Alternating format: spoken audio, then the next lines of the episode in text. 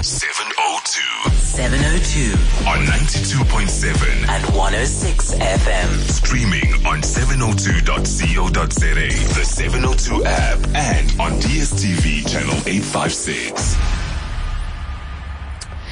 It is seven minutes past two, and it's time for the Friday profile. The Friday Profile. Alrighty, so sometimes life takes us on journeys that we never quite expected, or perhaps it brings us full circle to the things that we always really didn't want to be doing. Our Friday profile, even perhaps 10 years ago from the time that I've known him, I don't think many people imagined that he'd be sitting in the role that he is sitting in today. He's the CEO of the National Stokvel Association of South Africa, Mizim Charlie, who was introduced to most people as the editor of Hype magazine, which is centered around the hip hop culture, of course. And his circles always seem to be within hip hop.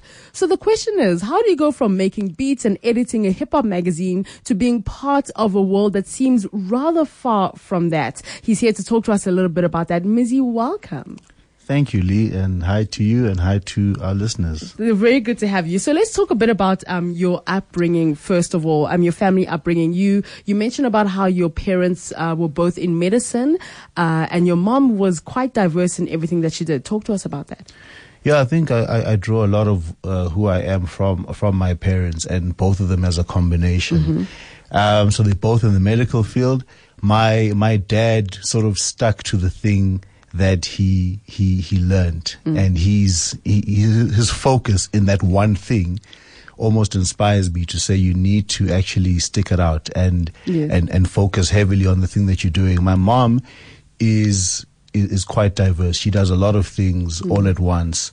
Um, so she's what you call a polymath. Yes. So I feel that I, I sort of pick up from both the uh, the, the diversity uh, as well as the, the the focus on each of the subjects that I that I involve myself in. Yes. And your mom is in medicine, a fashion designer, and entrepreneur, and what what else? Because I feel like it's so interesting. She sings in the choir. She she's getting into farming. Yes. She she does a whole lot of things. So um, I remember uh, back in the day before I could actually narrow down what my focus is. I was focused on a lot of things. So I once went to her and said, "Look, I've got 15 different projects, Sure. and it's And difficult were for you me. I you- think about 20, 21. Yes. I said I've got 15 different projects and they're all in different industries. One is in music, the other is in fashion design, the Yes. other is in something else. Yes. And I don't know how to actually run all these projects. Mm. Um, I'm not coping. And she said to me, remember when you were in school, um, you had a timetable. So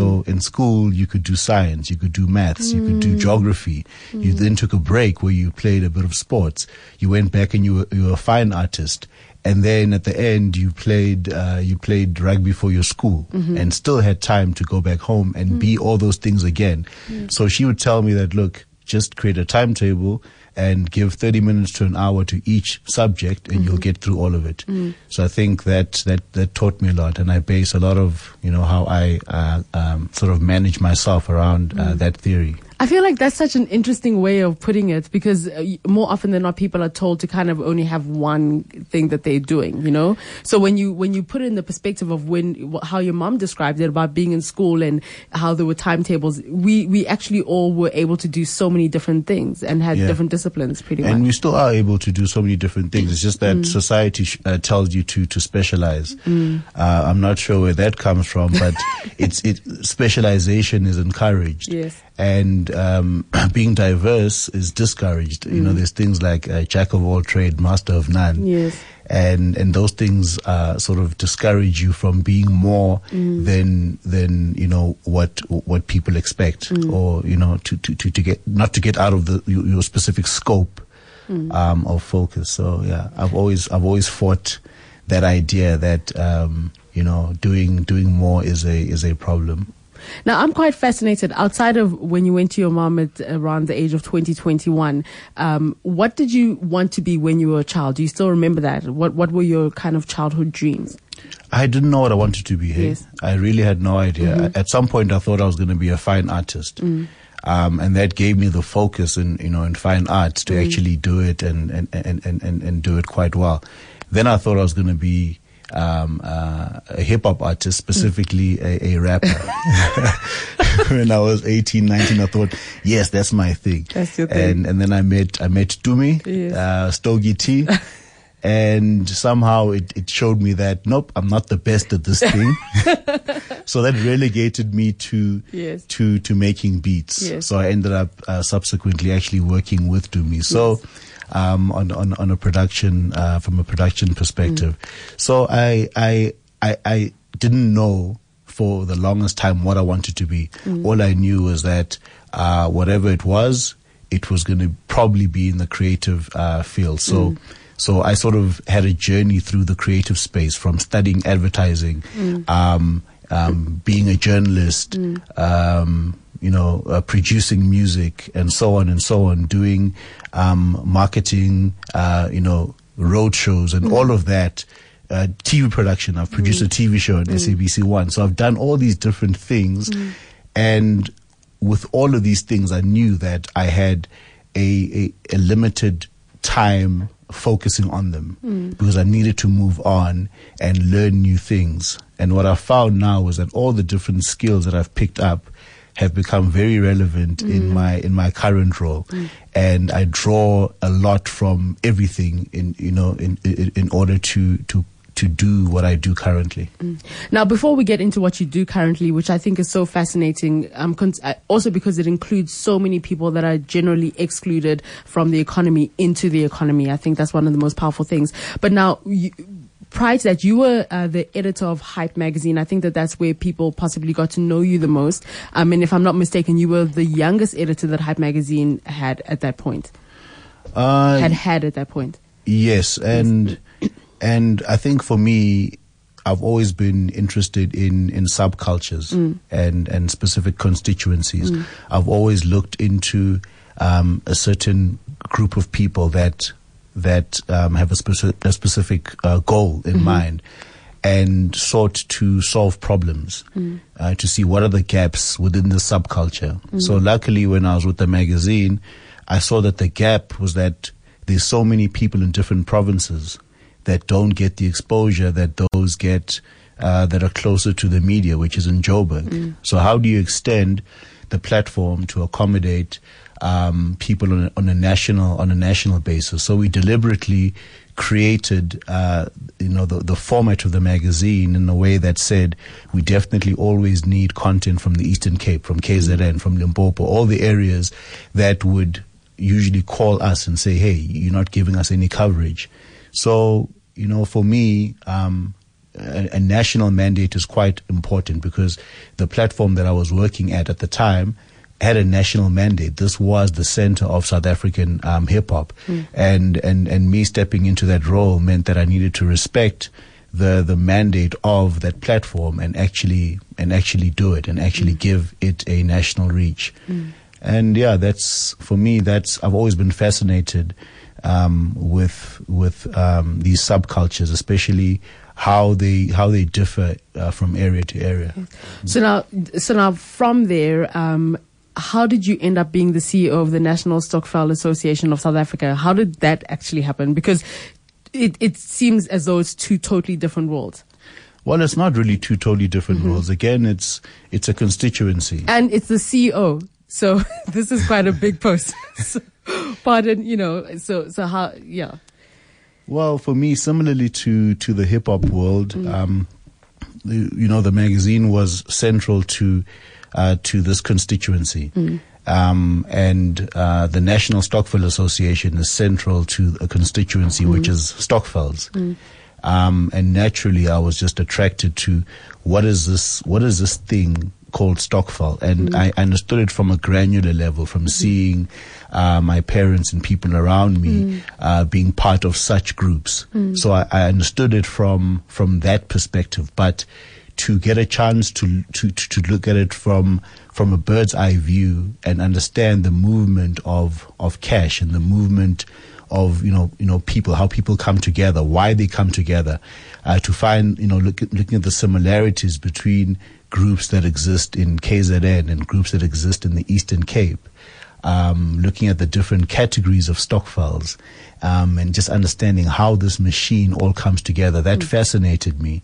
Um, and it attracted me to the organization. And I came into the organization with some, uh, with some, I, I think, some innovative ideas, and I think also just the will to to do things that would would would improve people's lives. You know, um, the reason why why people um, come together as stokvels is because they've been excluded from The- from the system. Yes. They've been excluded from the from the economy. There's no access to finance um, and access to financial services. So, an alternative um, financial system has been created and adopted by people. And right now, 11 million people in South Africa are actually part of stokvels. That's basically about around 30 to 35 percent of the adult population is part of a stokvel. Now, being part we're of gonna an- we're gonna hold that we're gonna hold the conversation there and then we'll continue with it straight after the spot break. But in case you've just joined us for the friday profile we're talking to mizim chali who is the ceo of the national stokvel association of south africa. Feel free to give us a call 011 883 send us a whatsapp message as well if you want to engage in this conversation. The Friday Profile. In case you've just joined us, we're talking to Mizim Chali, who is the CEO of the National Stokvel Association of South Africa. Uh, just before we went to the break, you, you mentioned about how 11 million people in South Africa are, are part of stokvels. So 11 million people is about 35% of the adult population. And I think what that tells you is that, you know, if, if so many people are part of an alternative system, uh, it means that there, there are serious defects in, in the current system. They, they understand that they cannot fully use um, the current system because it's quite exclusionary. And that, that that brings about a very big opportunity on our side to actually develop formal systems and formal structures around this economy that is said to be informal. So that becomes a very big part of our our responsibility to say how do you create you know financial uh, financial inclusion and financial services that are going to be transformative.